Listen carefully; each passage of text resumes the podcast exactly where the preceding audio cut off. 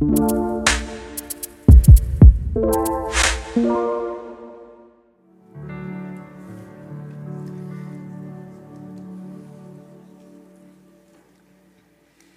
sleeping habits are ruining your ability to perform in almost all of the areas in your life. In fact, as I was reading this article, it said that what you need as the average teenager is eight to 10 hours of sleep a night. I'm confident if we took a poll in here, the bulk, the bulk of you guys would be like, not even close. yeah, right. But they do say that if you don't get the sufficient amount of quality rest, now there's a whole host of problems that come along with that. And yet the problem is that as time continues to go on, you'll see here in the graph that teens reporting bad sleep is increasing by the millions over and over. And yet the, uh, the actual need that you have is greater than what you can supply. Uh, there are many issues that go along with poor sleep. Know, when you get good rest, here are some of the benefits. The good rest can lead to improved cognition. You think better. You have the ability to think more quickly and to be more focused. Uh, learning consolidation. When you get good rest, the things that you learn during the day at school or at church when your pastor's preaching to you, uh, that stuff gets codified in your brain so that it can be retrieved at a later date. Uh, emotional stability.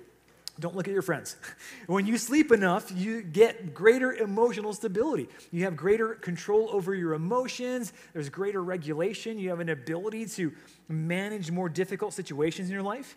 Um, improve metabolism. You're looking to get fit? Well, one of the ways you can do that is by getting sufficient rest. Your metabolism functions properly and optimally when you have the right amount of rest.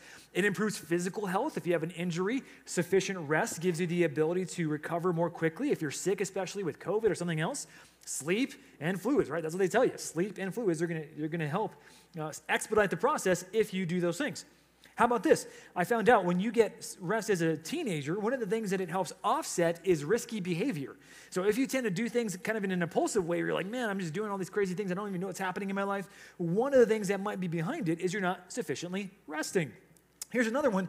Um, actually, no, that was it. I take it back. That's it. There's many things, actually. I, I, I found my list and I edited it to say, okay, sleep just sounds like this magic pill that does everything which I don't think it does, but you get the point here that sleep or rest is so central to your physical well being that to not do that would be kind of catastrophist, right? You would be setting yourself up to fail by not sleeping sufficiently. In fact, that's not true only for your physical being, but that's true for your soul as well. Your soul was designed to rest, and to not have that rest is something that causes catastrophe. I like how Augustine said it so long ago. He's one of the early church fathers. He said, You have created us for yourself, and our souls are restless until they find their rest in you. Which is to say, your soul has a God shaped hole that nothing else can fill. And until you find that God shaped hole filled with the Lord Himself, you're always going to feel that sense of fatigue, that spiritual weariness, and that unsettledness of saying, I don't. I'm not living the way I should. It doesn't feel right. All the things that I'm doing just doesn't quite suffice. And the idea here is that in the same way that your physical rest is of utmost necessity, your soul rest needs the same thing. But there's only one place where your soul can find rest.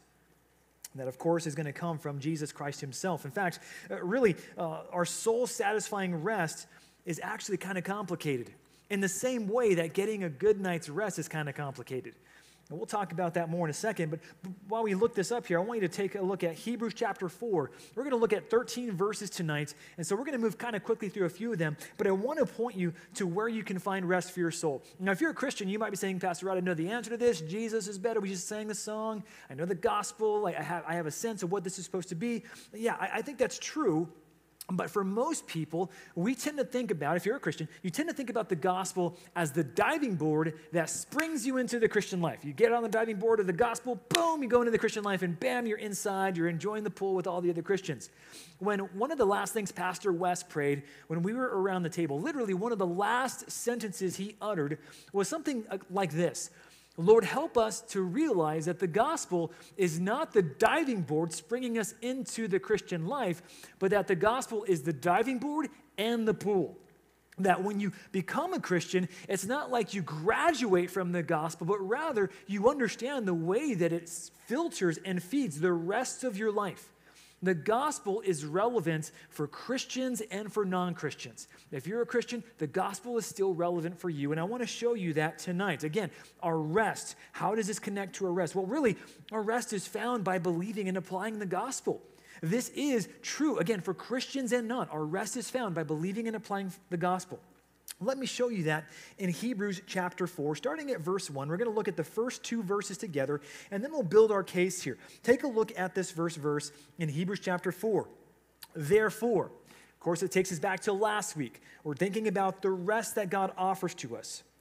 Therefore, while the promise of entering God's rest still stands, let us fear lest any of you should seem to have failed to reach it. For good news came to us just as to them. He's talking about the Israelites in the wilderness. Good news came to us just in the same way it came to the Israelites in the wilderness. But the message that they heard didn't benefit them. Why? Because they were not united by faith with those who listened. Remember, Joshua presents, Joshua and Caleb present to the people of Israel while, in, while they were in the wilderness. They said, Look, the, the promised land is ahead. Yeah, there's some big people there, but it's amazing and we can do it. Joshua and Caleb are gung ho and they want to do it. But the others that went along with them said, Don't do it. Those people are scary. They're going to destroy us. Let's not. Let's not go. And so God in frustration with those people, was ready to destroy them. If it were not for the intervention and prayers of Moses, God would have taken them out. And so here, the, the preacher in Hebrews is saying, look, the promise of entering God's eternal rest is still available. In verse 1, he says this, and I, I want to highlight this for you. Let us fear. Let us fear. Let us be afraid lest any of you, talking to the congregation of believers, lest any of you should seem to have failed to reach it. That's an interesting thing for him to say to, to potentially Christian audience, right? Let us fear lest any of you should seem to have failed to reach it. Well, think about this. When, when, when, when the preacher's talking to the audience, he's making a comparison. Just as the children of Israel were promised rest, that was the good news, and promised to go into the promised land, he's saying, God is talking to you tonight, or to you today, Hebrew audience, and saying, look, there's rest available for you in Christ, in the gospel. And they heard the good news, but it didn't help them because they stayed in the wilderness and they defied God and they said, We're not going to obey you. We're not going to go into the promised land. We don't think we can take it over. We think that you're not going to protect us. And so they rebelled against God and God was angry with them. The Hebrew preacher is saying, Look, listen, there's a parallel. They heard this great news from God and they rejected it. Even though, as we said last week, they had Pastor Moses, they had all of these miracles that God showed them. God literally fed them from the sky and he made, he made it rain In-N-Out, double doubles all over the place. God fed them. And they're like, no, I don't believe him. They had all the benefits and blessings, and yet they still did not end well. And so he says, Listen here, you audience who's listening to this preacher. Good news came to them, came to us rather, just as to them, but the message they heard did not benefit them. Because, like Joshua and Caleb, those people that heard did not have faith to believe in God's promises. If we're going to turn around and look at ourselves for a second, I'm saying rest uh, is found when we believe and obey the gospel. I want you to recognize that tonight, even as a Christian, there are certain realities about your faith that you need to embrace. And one of the realities about your faith is that there is an appropriate place for fear. that's why he says in verse 1 let us fear lest any of you should seem to have failed to reach it. Reach what? Well, reach salvation. And this, he's saying, look, the Israel's, Israelites failed to reach the promised land because they didn't believe. You might fail to reach your eternal promised land, your eternal salvation, because of same, that same failure to believe God. One of the things I want you to appropriately fear is point number one fear rejecting the gospel. Fear rejecting the gospel. I found a website that detailed 10 things that teens fear most in 2022. I had to bite. It wasn't even BuzzFeed. This was different. I'm like, okay, this actually might be credible. So I looked it up and I thought, you know what, I'm going to share with you the 10 things that they say teens fear the most in 2022, and I'm going to you tell me whether or not they're right or wrong. So here's, uh, she looks really sad. She looks a little afraid. I thought that's kind of funny. Let's start with that. Okay, 10 things. So I didn't put the website, I just took the took the numbers. Okay, here, here's the 10 things. Number one, they said peer pressure, not fitting in. Agree, disagree? Okay, yeah, I think that's a fear. I think that's fair. Um, this one, I wasn't quite sure what they were going at, but okay, you're afraid of that. Talk to your parents. Really, not a whole lot to be afraid of. Uh, failure, I get that. I keep seeing this meme emotional damage. this guy's always like, oh, you're a failure. It's so funny, so funny. Not PC, but so funny. Failure. I get that. I get, and I think that one's probably pretty true. Uh, some of you guys are afraid about the smog and the polar ice caps. You're afraid about climate change. Some of you guys are afraid of not having enough money. Maybe that's true for some of you. Uh, number six, let's go to number six. Uh, some of you are afraid of the future. You know, what's going to happen? Uh, what's going to happen with politics? What's going to happen with the, with the economy and everything? What about inflation? Uh, bullying, cyberbullying. This one I thought, okay, I, that one I get because you could be a lot, you could be a really great bully without ever getting caught and really easily detected. So I understand that. Here's one I thought was helpful: lost identity. You know, you might not really figure out who you're supposed to be in life. You're kind of living in this weird stage where you're growing into a, a person, but you're still not quite sure who you are. You're kind of in this weird flux of I'm, I'm learning who I am. I understand that. Uh, safety. You guys are afraid of safety? You fear safety? You're afraid of being safe, maybe? All right. Yeah, you agree with that. safety is so dangerous. You're afraid of embarrassment. I think we all are. I, mean, I have some really embarrassing stories from high school. Some of them you'll never find out about, some you've heard about. But, you know, I, I, looked at the list and I thought, you know, I can improve this list. So I, I don't have 10 things for you, but I do have a, list of things that I thought there's things that you should fear.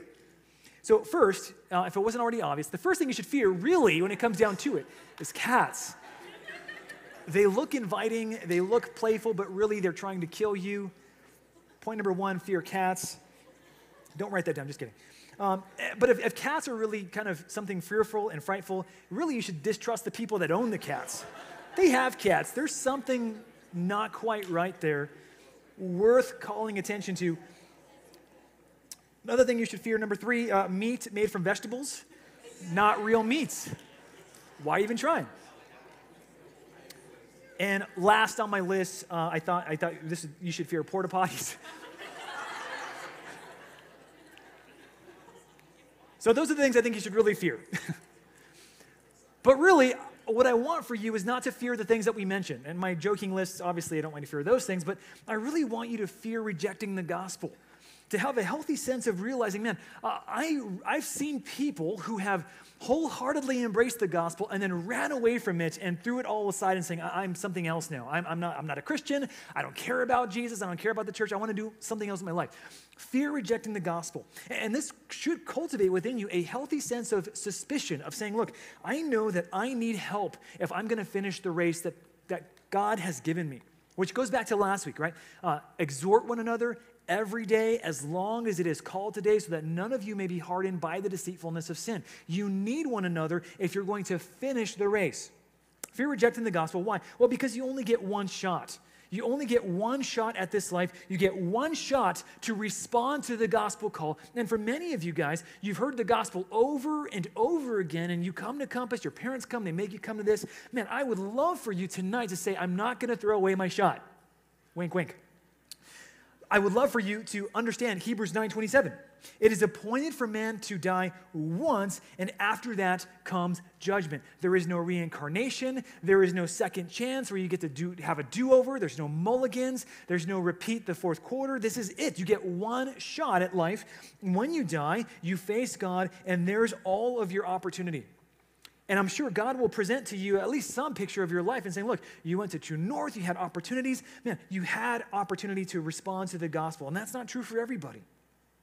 I remember when I was going to, uh, when I went to community college, I had to declare a major. and like, I don't know what I want to do with my life. Like, I, I, I, had no clue. And I, I had a lot of emotional turmoil trying to figure out what do I major in that kind of hedges my bets where I can do a lot of things and not have to feel pigeonholed. I get it. That's a, that's a difficult call. But really, picking a major isn't all that important unless you're going to be a doctor or a lawyer or something like that where your major determines really your direction. For most of us, you're going to get a job with a major that, oh, they're looking at it, yeah, check the box of the, the master's and the bachelor's, fine. You're good to go. But when it comes to your salvation, there's not of like, let me do a do over, let me go back and change my answer, let me erase my, my answer and do a new one. No, you only get one shot. The promise of entering his rest presently still stands for you. Don't throw that shot away. If that's not, if that's not enough here, you also know the stakes are very high. You pick the wrong major, you can, you can do a do over, you can have something else entirely different, you can go a different direction, you can have a new career in the middle of your life. Lots of people do that. But Scripture says in, in, uh, in Hebrews chapter 4, verse 1, as, as I'm referring to this here, the promise of entering his rest still stands. Let us fear lest any of you should seem to have failed to reach it. Failing to reach that rest is failing to reach salvation in Christ failing to reach salvation in Christ. That's massive because you know the stakes being high means heaven and hell are the options here. This is not you can choose chocolate or vanilla. You could choose Hinduism or Buddhism or something else in between. This is a matter of eternal life and eternal death. The stakes are indeed very, very high. My family has Knott's Berry Farm passes right now, and we always pass that. There's, there's, there's a row of those games where like you could do a three point shot, um, you could do, you know, you could hit the thing and it goes ding. You hit the, the hammer on the, you know what I'm talking about, right? Those uh, carnival type games. Uh, and I always see them. I'm like, ah, kind of half interested, half not. And then I start thinking, okay, well, how much is this thing going to cost? Like there are various prices. I'm like, I don't want to spend money winning a toy that I'm going to hate. I'm going to lose either way. I, I, lose by spending money, and then I lose by getting a toy that I don't like. We're going to end up creating trash and throwing it away anyway. So either way, I lose. And I kind of reasoned myself through this stuff. And I'm like, then it costs us, let's see, how many gallons of gas did it take to get here? Gas is like $17 a gallon right now. So I, all that. And by the time I think about it, I'm like, you know what, never mind. We're just going to go on the rides that we already paid for. In my mind, I go through those mental calculations. I'm sure you do something similar when it's like you go out to dinner with your friends. You think, okay, if we go to this restaurant, how much is my meal going to cost? How much am I going to spend for a tip? Um, if I'm going to get a drink, how much is that going to cost? You do the same thing I do. We need to do this a lot more when it comes to calculating the eternal ramifications of our decisions today. We're great at forecasting a little bit ahead, but we should be much better at forecasting eternally ahead calculate the stakes of eternal life and eternal death. Here's the last one that I have under fearing, fearing rejecting the gospel. Here's something I'm going to recall last week's verse. Hebrews 3:13. And I just cited it to you, but let me say it again. You're to exhort one another every day as long as it is called today, so that none of us may be hardened by the deceitfulness of sin. Deceitfulness of sin sin's deception, sin's pulling the wool over your eyes, sin's trickery, sin's ability to cause you to think something wrong and, dis- and cover its tracks. I thought about one of the things, uh, speaking of fears, I thought about how crazy it would be if I was, I know this is weird that I would even share this, but if I was bitten by a snake and then my body went paralyzed, I would have to see the snake eat my body alive. Maybe I would die before he finished a job. But I thought about this. I thought that's terrifying. But I'm like, that's a really good illustration of how sin works in our lives. Because when sin stings us, when sin bites us, it infects us and causes us to think this is not a big deal. I can't feel my leg. So even though his, his body is kind of wrapping around my, my body right now to eat me, I don't really feel it. Not, big, not a big deal. Sin desensitizes me to the effects of its presence, such that I think it's not a big deal. No one's going to find out. No one's going to really care. It doesn't really affect my life. Sin deceives me until sin consumes me. And often, I don't know until it's too late. You can be deceived into unbelief. In fact, I would argue this is what happens to everyone who turns away from Jesus Christ as their only hope in life and death. You're deceived into thinking, not a big deal. Sin bit you, it's now consuming you, and you're buying the story of this isn't a problem. It's like that meme where that guy's sitting in the, the room full of fire and he's like, this is fine. That's your life when you live apart from Christ.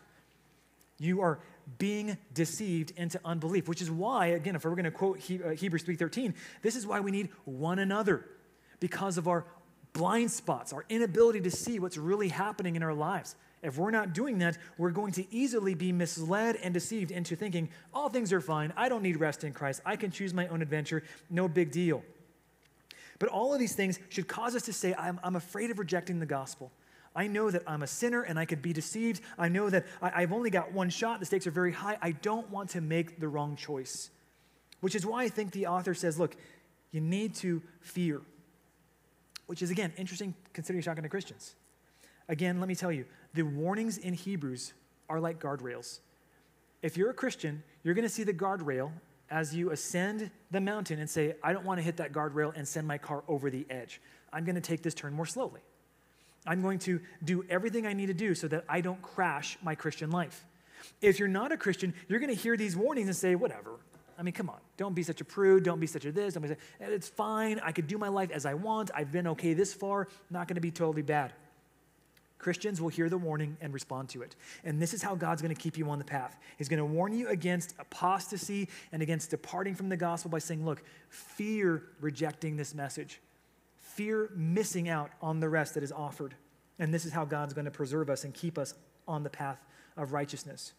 In this next section, he, he's going he's gonna say, Look, uh, this is how you stay on the path. You fear rejecting this, lest any of us fail to have reached that.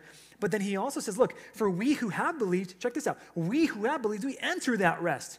We are entering that rest that God provides. And then he quotes Psalm 95 as, as he has said, As I swore in my wrath, they shall not enter my rest. Those who disbelieved. Those who disbelieve, they're not going to enter my rest. But those who do believe, man, they will.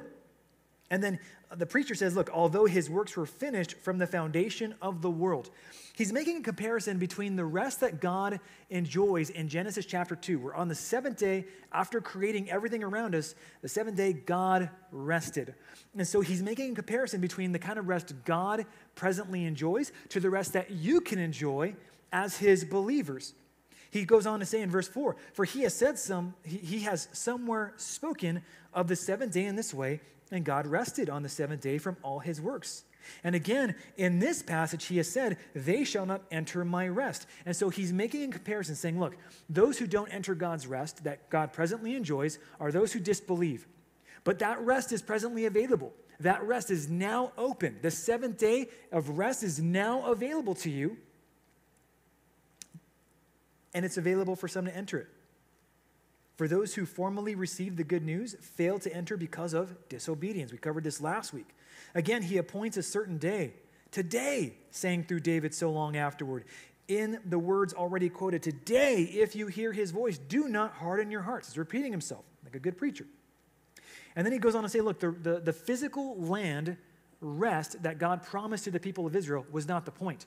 That was part of the promise God gave them. But he said the land was really just a forecast and a foretaste of the spiritual rest provided through his Messiah.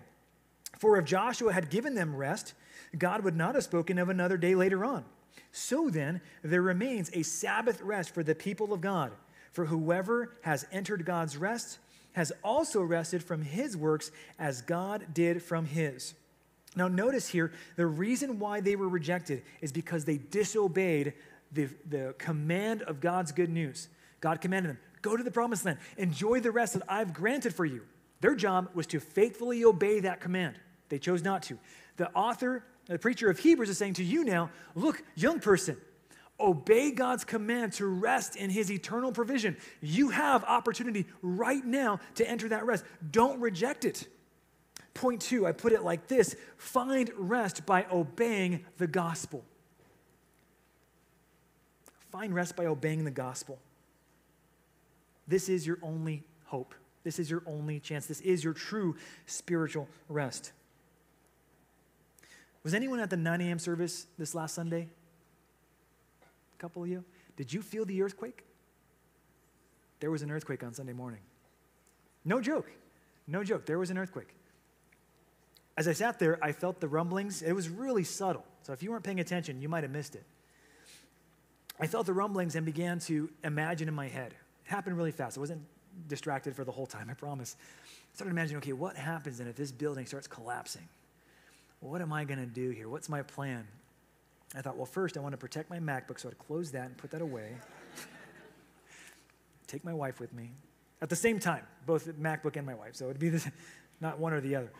Um, and then, depending on how devastating the damage is, I might have to direct people to the path of safety. Because if you look around, there's a lot of doors, and most of these doors take you outside, but some of them are trickery doors. They don't take you outside, they take you to the usher closet or the, uh, the media room or the green room over there. There's doors that can be a bit confusing. So I was thinking, okay, if the building's coming down, I probably would be able to help people get out of the building safely. And so as the building is shaken briefly, quickly, I thought that's what I would do. I'd have to stand up and start yelling at people. I might go and dive to save PM from the falling speaker system. In my mind, I nailed it, and he was so thankful. Um, in my mind, I also got crushed and I was dying. He's like, I owe you my life, Pastor Rowe. That's what Pastor Mike said to me in my, in my envisioning of this event. I, I'm going somewhere with this, I promise. In my mind, though, I was thinking, okay, I would have to yell at people like, no, go over here. Let's go this way. There's safety that direction. And I would take them out there in the courtyard because that's what I was thinking. The safest place would be the courtyard. We're going to go out that side. Follow my lead. I would yell at the top of my lungs and then just run that way. And women and children first. And like kind of like the Titanic. And just heroic all. I don't know. It would be amazing to see that happen. But imagine with me, if you will, people who are like, I don't trust that guy. I'm going to go this way. He's the high school pastor. Who are we going to trust? The high school pastor, let's go this way. I would have to yell at them and say, No, please, let's go this way. Obey my commands. We're going this way. This is the safest path. This is the best place for us to go to be saved from this, this earthquake. There is a right way and a wrong way to deal with the earthquake. You can obey the commands of the guy who knows the building, or you can follow your instinct and do something entirely different. The gospel is not just an option that you could say, I like that one, I don't like that one. The gospel is saying this is the only option you have if you want to truly live. Notice here the urgency in the voice of the, of the preacher in verse 7. Again, he appoints a certain day, today, saying through David, so long afterward, in the words already quoted, today, if you hear his voice, today, if you hear his voice. He says this multiple times. Young person, today, if you hear his voice, don't harden your heart. Today could be your last day. Don't harden your heart. You need to obey the gospel today. Jesus, when he came on the scene in the Gospel of Mark, he says, The time is fulfilled. The kingdom of God is at hand. And here's, here's what he says is the response repent and believe in the gospel. These are the words that Jesus himself said to every single one of us. And this is what he wants us to do repent and believe the gospel. Are you a Christian? Continue repenting and believing. Are you not a Christian yet? Repent and believe in the gospel that Jesus offers. Let's break that down a, a quick second here. Find rest by obeying the gospel. First of all, let's talk about repentance. Repentance is a word that is, I mean, I, I, I understand it could be confusing if you don't have a, a, a history in the church. Repentance, I like the way that these guys describe it, refers to a comprehensive, a total, an altogether change of one's orientation toward following God. It means to neglect or deny your old life, the life that you used to live apart from Christ, and to say, I'm following God. It's like that old Rob Biagi song, I'm following Jesus. Denying yourself, following Jesus Christ in order to do what he commands. I mean, the Israelites didn't stumble once. The Israelites stumbled multiple times. They rejected God over and over again. They complained about the food. They complained about Moses. They complained about God's leadership. And what God would, wanted them to do is to stop what they were doing, repent, turn toward God and say, confess, Lord, we are wrong. You're right. Please forgive us. Don't smite us. Help us. And I think God would have been gracious. If it were not for the repeated rebellion against him, I think God would have changed the story for them. Young person, it's time to repent. Stop, stop fighting. And, and if you are a Christian, I'm willing to bet that there's something in your life right now where you know the Holy Spirit's been working on you saying, this isn't right, this needs a change. The answer for you is the same as it is for the rest of us repent. Repent. You want rest? You want to know what it is to have a clean conscience and a heart that is light and joyful? Repent. Turn from your sin, turn from your self leadership, and turn toward Jesus Christ. Well, once you start looking toward Jesus Christ, what do I do? Well, you believe. You believe. The act of believing or trusting something on the basis of its truthfulness and reliability. When Christians say that Jesus is the way, the truth, and the life, we're making a claim about everything in this life. We're saying, I mean, let me, let me try to categorize it this way. We're saying Jesus defines reality for us. Jesus is the truth. He is truth incarnate. If Jesus were to say your eyes deceive you, the sky is actually bright yellow, I would say, okay, I trust Jesus. I don't know how that works. I'll figure it out, or he'll explain it at another time. But we trust Jesus to be the one to whom we can look to for all things life, death, and everything else in between. I want you to repent today. I want you to believe on Jesus Christ today. That's what the author of the Hebrews is doing. He's saying, Look, today, if you hear his voice, don't harden your heart. Believe on the Lord Jesus Christ and you will be saved. The most famous verse in all the Bible says, Look, God loved us in this way. For God loved the world in this way. That's what the word so means. It doesn't mean like God loved you so much. We use it that way, right? Like a superlative. God loves you so much. And that might be true. God does love people. But what this verse is saying is, for God loves us in this way, that he gave his only son it's monogenes. What that, that matter to you, that whoever believes in Jesus should not perish, but have eternal life. Those who perish are those who disbelieve, those who refuse to submit to Jesus. Those who believe are the ones who are granted life and eternal life. In other words, you might think of as rest and eternal rest. That is the gift that God offers you. Repent and believe, trust Him, and He will change you and rearrange you. And if you're a Christian, this doesn't change. The depth of your understanding of the gospel does change. It's like, it's like when you take your siblings to the kiddie pool. You know, you let them play in the two foot and they splash around. That's what it is to be a new Christian. You're getting in the pool and you're kind of splashing around and understand, oh, this is what it feels to be wet. This is amazing. I love the pool. But as you get more mature and as you start learning what it is to swim in the pool, you go deeper and deeper. If you're some people in this room, you jump off of really high diving boards and you do flips in the air and make a big splash. That's your, the part of your thing. You get really skilled at that because you get really comfortable with the water. As you become a more and more mature Christian, you learn to play in the deep end of your faith. But make no mistake, it's still the gospel. It's still repenting and believing and trusting Jesus Christ with everything in your life. And that never, ever, ever ends, but it does give you rest. It's resting. It is giving your soul the kind of rest that it needs. I, I wanted to add one more thing to this because I thought, okay, I, I need to find a way to kind of, I don't know, I, am not improving the gospel, but I wanted to say one more thing on this here. You find rest by obeying the gospel, repenting of your faith, uh, repenting of your sin, believing, uh, demonstrating your faith in Christ, and then I put this one here receive. Repent, believe, receive. Working out your faith in response to God's promises. Follow me outside, and I say, guys, the building's collapsing. Follow me outside to the courtyard as the earthquake ravishes our building and lights are falling down and TVs are falling off the pillars and the pillar itself is falling down. There's fires everywhere follow me out to the courtyard. And so you're rattled, right? But you're following me. So we go out that corridor there, we make it out to the courtyard, and you're safe. And I can assure you, look, you guys, we're safe. We made it out alive. We're, we're, we're doing great. Some of you might still be tempted to be thoroughly shaken to the core and say, man, uh, this is so terrifying. I don't know what's going to happen. You know, you might be thoroughly terrified, although I can assure you, hey, you're safe. You're safe. You're safe. You're in the courtyard. We're protected here. This is, this is stable ground. I can assure you till the cows come home. But for some of you, you'll still be like, oh, I don't know. I, I don't know if I'm really safe or not. I, I still feel vulnerable and scared. And that's how a lot of you live your Christian lives. You're so concerned about uh, being right with God that you over introspect yourself and start saying, well, I'm still, I still sin in this way, I still sin in this way. And young person, that's true. You will be a sinner for the rest of your eternal days. The fact that you care is a good sign. So when I talk about receive, I'm talking about a few things. There's a million things I could say here, but let me just give you a couple. First, when I say receive, repent, believe, receive, receive the forgiveness God offers. If you are a wicked person, congratulations, you're part of the club called humanity. If you've sinned, congratulations, we all know what that feels like. If you have any bit of self loathing because of what you said, what you've done, you've embarrassed yourself in front of people, congratulations. We all know what that feels like. But when God promises to forgive you of your sin, that is a promise that means everything, past, present, and future, no matter what you've done, is cleansed. It's gone. It's forgiven. It's over. Jesus nailed your cross to the sin. Try that again. Jesus nailed your sin to the cross. Pretend I didn't say that last part.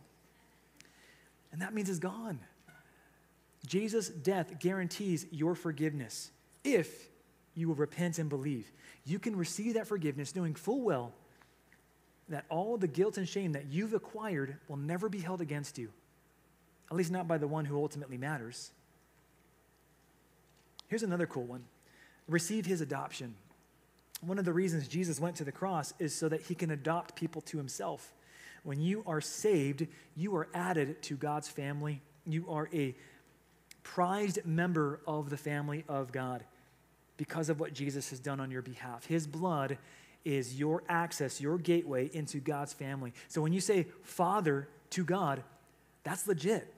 It's not Father in the same way Jesus uh, the Father is the Father to Jesus, He's your Father in that He's adopted you. Not only He's made you as His as Creator, but He's adopted you into His family. And I keep repeating this to you, maybe you need to hear this again. God doesn't kick people out of His family. If you're in, you're in forever. And you're stuck with us. For those of us who are Christians who love Jesus, you're stuck with us. We're going to be together for the rest of our eternal days. We might be separated for a few short years if we die before Jesus comes back, but then we'll be together again, together again forever.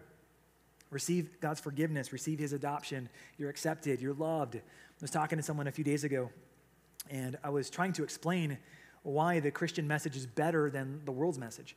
And I was saying, look, the world tries hard to make a big deal out of you, saying, look, you're, you're amazing, you're wonderful, you're awesome, and you've got value. And I'm thinking, well, what is that value based off of, though? If you're not a Christian, you have nowhere to ground that value judgment. In other words, why was Hitler wrong for murdering 11 million people? If there's no God, then you can't ascribe value to people because they're not valuable. They're just a random, accidental chance thing. It doesn't matter if you snuff somebody out. But in the Christian worldview, we understand that people's value is not contingent upon their ability or anything else except for the fact that they are made in God's image and therefore they possess infinite value. And if you're saved by Christ, if his blood is what was shed to adopt you into his family, you are all the more so. You are all the more so trophies of his grace and therefore all the more valued by God because of his son's blood. You are valuable. You are precious in God's sight. If you're in Christ, there's, there's just nothing better. There's nothing better than realizing that you're right with him. He loves you. This last one here, rest. Jesus says, Come to me, all who labor, all, who, all of you guys who are working hard, all of you who are heavy laden, you're weighed down by sin and by the world and by the things that you're doing. Come to me, all of you who labor, and I will give you rest. I got to let you know the word that Jesus uses in Matthew 11 is slightly different than the word in our text. Same root word, though. Same root word. Both mean rest. Jesus invites you to rest. He says, My yoke is easy, my burden is light. Is it hard to follow Jesus? No doubt. But there is a rest and a joy that comes with following him. And I'm begging you, young person, if you don't know Christ, today, if you hear his voice, don't harden your heart. You're not going to find forgiveness, adoption, rest from some other source. Jesus alone provides this for you. And you can stop hating yourself. You can stop fighting against yourself. You can stop giving yourself over to the whims and fancies of your friends who have so much power over your life and so much influence that you're miserable for that. When you submit yourself to the, to the Lord, the one who's made you, the one who is better, you will finally be free. You'll be free in the best way possible. And you're going to finally have rest forgiveness, adoption, rest. We could say a lot more, but let me close out with these final verses here in the, in the last part of Hebrews chapter 4. This is the section that you guys all know. You might have memorized these verses, but I want you to feel the, I don't know, the underlying threat. This is kind of a serious passage right here if you take a look. Don't harden your heart against the truth, but here, here, here's what he goes with. Take a look at verse 11. He's closing his argument, this preacher, at least in this section. He says, Let us therefore, with everything we just said here, today if you hear his voice, don't harden your heart. Um, let us therefore strive, work hard to enter that rest. work hard to rest. That's a weird way to put it, but he says, that's what he's saying. Let us therefore strive to enter that rest so that no one may fall by the same sort of disobedience. If I could reword what he's saying, hopefully not, hopefully not misinterpreting him, pursue rest in the gospel so that you don't act a fool and reject God. Pursue living according to what the gospel says, and then you won't do this. You won't, you won't run away from God. You won't drive your Christian car over the cliff. Pursue Jesus Christ and all that he offers. Strive toward that. Strive to rest in who Jesus is, and you won't fall by that same sort of disobedience. And then he goes on to say, look, for the reason why the word of God is living and active. The Word of God is alive and not dead. The Word of God is still at work. So everything that he just, um, he, him as a preacher, everything he just taught to you, he's saying that's still valid. That's still true. That's still uh, available. The promises God offers and the punishments he threatens, those are still available and still true. They're just as true today in 2022 as they were 2,000 years ago. The Word of God is alive and it's functional, it's active, and, it, and not only that, it is sharper than any two edged sword, piercing to the division of soul and of spirit, of joints and of marrow, and discerning the thoughts and intentions of the heart. The Word of God penetrates us, it changes us, it challenges us if we let it. And so he's saying, look, the Word of God still has a lot of power and it has the ability to judge you. Verse 13 No creature is hidden from God's sight, the judgment of his word, but all people, man, woman, child, are naked and exposed to the eyes of him to whom we must give an account. That's an awkward sentence. You know, not awkward, it's an awkward thing to say. Naked and exposed. Think about that. Terrifying. I would never want anyone to have to go through that horrendous experience of having to be exposed to somebody. Even if you go see your doctor, it's weird. But Jesus, or the preacher here, is saying that uh, God, when you stand before God, there's not going to be a place for you to hide. You're not going to be able to put a jacket on and be like, oh, you can't see me, I can't see you. God is saying, My word will judge you. There is a threat here. There is a threat and an encouragement. The threat is look, don't trifle with God's word, take him seriously. The encouragement is the word is just as powerful and just as active today as it was yesteryear. Trust him and know that he's going to cling to his word. I could say in this third point, point three, read your Bible. I could say that because the Bible's powerful, and I, I, I believe that. But I decided to go a different tack because what I see here in this text is the author of Hebrews saying, I'm warning you, don't trifle with the Bible, don't trifle with God's word. Listen carefully, be intent to listen. This is a big deal. God's word still has power and sway. But I also thought of you guys who have been at Compass for your whole life. And you're like, yeah, I memorized that in Awana, Pastor Ron. That was a good verse, you know. And really, I haven't felt the power of the Bible. I mean, I believe God's word has some power in it, but I haven't felt that. So I put it my third point like this. In the context of resting, um, believing and applying the gospel, I put it this way point number three, I, I think I need you to fight to let the Bible read you. There's that striving aspect, right? Fighting. I'm fighting to enter that rest. I want you to fight when you read the Bible, not to read it as your uh, stale, old, crusty textbook. I want you to fight to read the Bible in such a way where you're letting it read you. That's a different experience. There are some things that you fight yourself to let happen because you know it should, right? There's some things that you have, like you have to motivate yourself to do certain things because you know I should do this. It's necessary. Like brushing your teeth and flossing, which I have a streak now going, like 13 days going or whatever. Every day last 13 days. Okay, some like uh, like getting a shot. I mean, you go to the doctor, you get a shot. Like, I, you know, I, am totally fine with blood, but I still just I, I just have to like talk myself into it. Like, this is fine. They're supposed to do this to me. Uh, I just got my blood drawn a couple days ago, and the guy just shoves the thing in there. He makes you hold the thing and does this thing, and then he shoves it in your arm, and I see my blood just trickling out. I'm like, this is fine. This is supposed to happen. This is the way it's supposed to be. But you make yourself do those things because you know there's a, there's a purpose, there's a good thing behind it. Uh, another thing you might force yourself to do or to let happen because you know you should, you might eat sushi because your friend makes you. Oh, this is an act of love. This is totally weird. You're supposed to cook food, but I'm doing this as an act of love for my friend. They, they make me do this. Or maybe you've undergone surgery and someone has taken out your wisdom teeth. It's like, oh, that's really scary. Or maybe you're one of those people that get put under um, and you have those really funny videos where you're all drugged up and you say funny things. One of the things that I did willingly years ago is LASIK. You know what LASIK is? They stick a laser in your eye. They cut off a part of your eye, they correct your eye with the laser, and then they cover your eye again, and they kind of glue it back together, and they send you home. It's a terrifying experience. And then they force your eye to stay open. You can't blink. That was torturous. Imagine having your eyes forced open while there's a laser pointing at you. And then it smells funky too. It smells like burning flesh because that's what's happening. It's an awful experience. There are some things that you fight yourself to let happen because you know you should. And all these things hurt, even the sushi. It's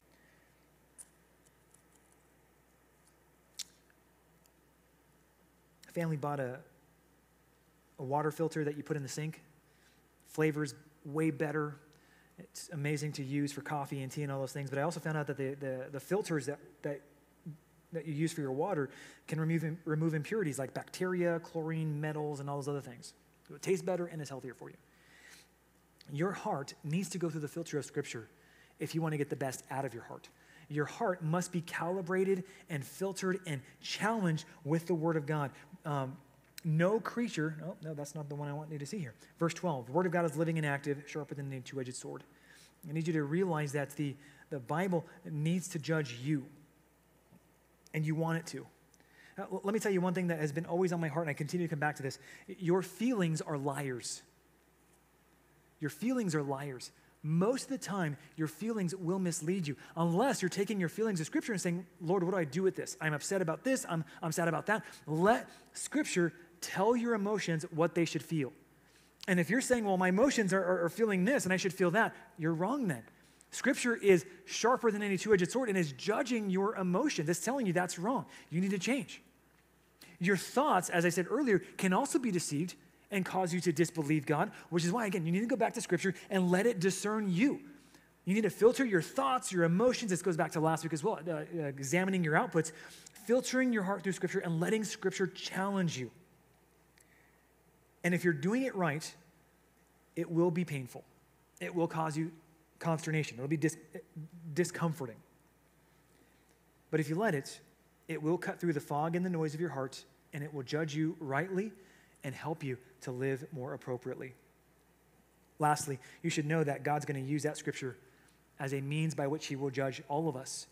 The scripture that God has given us, especially the ones that you're aware of, are the very things God's going to use to say, I'm holding you to a standard, the standard of my word. And unless you're clothed in the righteousness of Christ, you don't have an excuse to offer God. For those of us who are in Christ, we will be judged in a different way.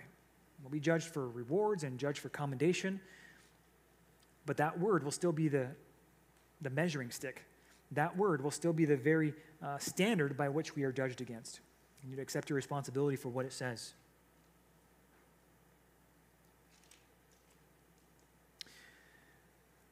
So, one of the things that these studies suggest about the reason why you sleep poorly, take a guess. Why do you sleep poorly according to most studies?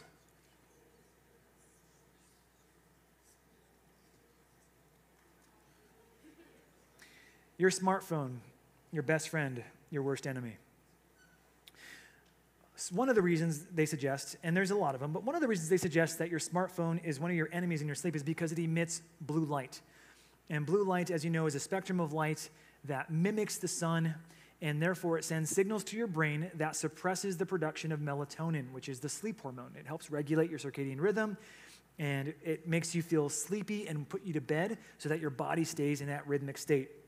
And so they say if you expose yourself to blue light too late at night or uh, at the wrong time, uh, that blue light can do a lot of things like damage your vision, impair your memory, give you cataracts, cause obesity, causes global warming. On top of that, uh, blue light also stimulates your alertness and causes you to wake up more than you're supposed to be uh, awake at that point in time.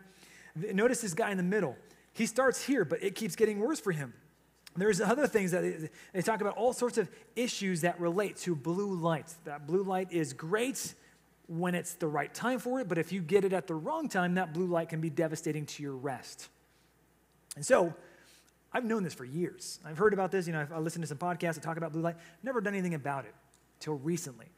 And I started thinking more seriously about it when Apple deployed their feature where they can make your, your, your screen orange, call it nighttime or night mode or whatever. And so I thought, okay, maybe there's something to this. Maybe there's actual studies that support this because big tech's willing to change things and do things differently in order to meet their clientele, meet their user base, and help them be healthy or whatever. So I bought a, a pair of blue blocking glasses. Actually, I have a couple pair at this point. Because they say that blue blocking glasses, when you use them before sleep, are actually helpful in promoting your, your rest and your sleep. And so I've been doing this now for a long time. This is my thing. I wear blue blocking glasses. That's what, that's what these are. Um, notice me late at night. If I come to my house late at night, I'm 99% of the time wearing my blue blocking glasses. That's part of what I do to help protect my sleep so I can be the best pastor in the world possible. Knowing this, though, doesn't help me unless I do something about it, right? It's a really simple analogy, but you might know all the benefits of the gospel. You might know that the gospel gives you rest and acceptance and family and forgiveness and all those things, but it does nothing for you until you obey the gospel, until you apply the gospel. So, if there's anything I want you to walk away with, I, would, I really do want you to rest well in your spirit. I want you to find that satisfying rest that Christ offers, but you'll never get to it. You'll never enjoy it if you don't believe it and apply it. If you want spiritual rest, young person, you want to enjoy true rest, believe and apply the gospel. Let's pray.